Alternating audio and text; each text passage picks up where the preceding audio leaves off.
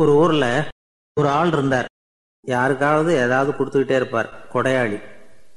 தினமும் யாராவது ஒருத்தருக்கு ஏதாவது கொடுக்கலன்னா அவருக்கு தூக்கம் வராது. அப்படி ஒரு பழக்கம்.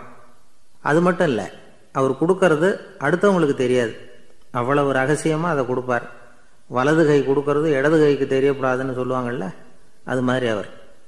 ஒரு நாள் ராத்திரி அவர் ஏற்கனவே தயாராக கட்டி வச்சிருந்த பணம் முடிச்ச கையில் எடுத்துக்கிட்டு வீட்டை விட்டு வெளியில் வந்தார். தெருவில் இறங்கி நடந்தார். இன்றைக்கி யாருக்கு தர்மம் செய்கிறது அப்படின்னு யோசனை பண்ணிட்டு இருட்டில் நடந்து வந்துக்கிட்டு இருக்கிறார். யாரோ ஒருத்தர் எதிரில் வர்றது மாதிரி தெரிஞ்சுது. உடனே அவர் கிட்டே போனார். தன்கிட்ட இருந்த பணம் முடித்து அவசர அவசரமாக அவர் கையில் திணிச்சுட்டு திரும்பி வந்துட்டார். அப்பாடா ஒரு வழியாக யாருக்கும் தெரியாமல் இன்றைக்கி தர்மம் பண்ணியாச்சு அப்படிங்கிற மகிழ்ச்சி மன நிறைவு அவர் முகத்தில். நிம்மதியாக தூங்கினார் அப்புறம் எழுந்திரிச்சார். மறுநாள் காலையில் ஊர் பூரா ஒரே பேச்சு. என்ன பேச்சுன்னா நேற்று ராத்திரி ஒரு திருடன் கையில் யாரோ பணத்தை கொடுத்துட்டு போயிருக்கிறாங்க அப்படின்னு எல்லாரும் பேசிக்கிட்டு இருக்கிறாங்க இதை கேள்விப்பட்டதும் அந்த பெரியவருக்கு ரொம்ப வருத்தமாக போச்சு. அடடா போயும் போயும் ஒரு திருடனுக்காக உதவி பண்ணியிருக்கிறோம். பிரயோஜனம் இல்லாமல் போயிட்டுதே அப்படின்னு நினச்சார். சரி இன்றைக்கும் யாருக்காவது உதவி பண்ணணும் அப்படின்னு முடிவு பண்ணினார். ராத்திரி நேரம் வந்தது. இவர் வழக்கம் போல் தெருவில் இறங்கி நடந்தார். கையில் பணம் முடிச்சு எதிரில் ஒரு பெண் உருவம். மங்கலாக தெரிஞ்சது. இவர் உடனே அந்த பெண்கிட்ட பணத்தை கொடுத்துட்டு திருப்தியாக திரும்பி வந்துட்டார். மறுநாள் காலையில் ஊர் பூரா என்ன பேசிக்கிட்டாங்க தெரியுமா? நேற்று ராத்திரி நெறி தவறி நடக்கிற ஒரு பெண்ணின் கையில் யாரோ வச்சுட்டு போயிருக்கிறாங்க அப்படின்னு எல்லாரும் பேசிக்கிறாங்க. அடடா இன்றைக்கும் தவறுதலாக நடந்து போச்சு அப்படின்னு ஒரு வருத்தப்பட்டார்.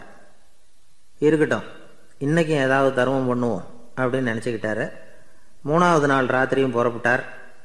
இப்பவும் எதிரில் ஒருத்தர் வந்தார். இவர் பணத்தை கொடுத்தார் திரும்பி வந்துட்டார். மறுநாள் மக்கள் என்ன பேசிக்கிட்டாங்கன்னா நேற்று ராத்திரி ஒரு செல்வந்தர் கையில் யாரோ பணத்தை கொடுத்துட்டு போயிருக்கிறாங்க அப்படின்னு பேசிக்கிட்டாங்களாம். அவருக்கு ரொம்ப வருத்தமாக போயிட்டுது. என்ன இது? தினம் இப்படி ஆகிக்கிட்டு இருக்குதே அப்படின்னு நினச்சிக்கிட்டே படுத்து தூங்கினார். அன்னைக்கு ராத்திரி ஒரு கனவு. அந்த கனவில் இறைவன் வந்து சொன்னாராம். இதோ பாருப்பா நீ கொடுத்த தர்மம் வீணாக போயிடல உன்கிட்ட பணம் வாங்கின அந்த திருடன் திருந்திட்டான். அந்த பொண்ணும் திருந்திட்டா. அந்த செல்வந்தனும் கொடையாளி ஆயிட்டான். எல்லாருக்கும் உதவி பண்ண ஆரம்பிச்சுட்டான் அப்படின்னு சொன்னாராம்.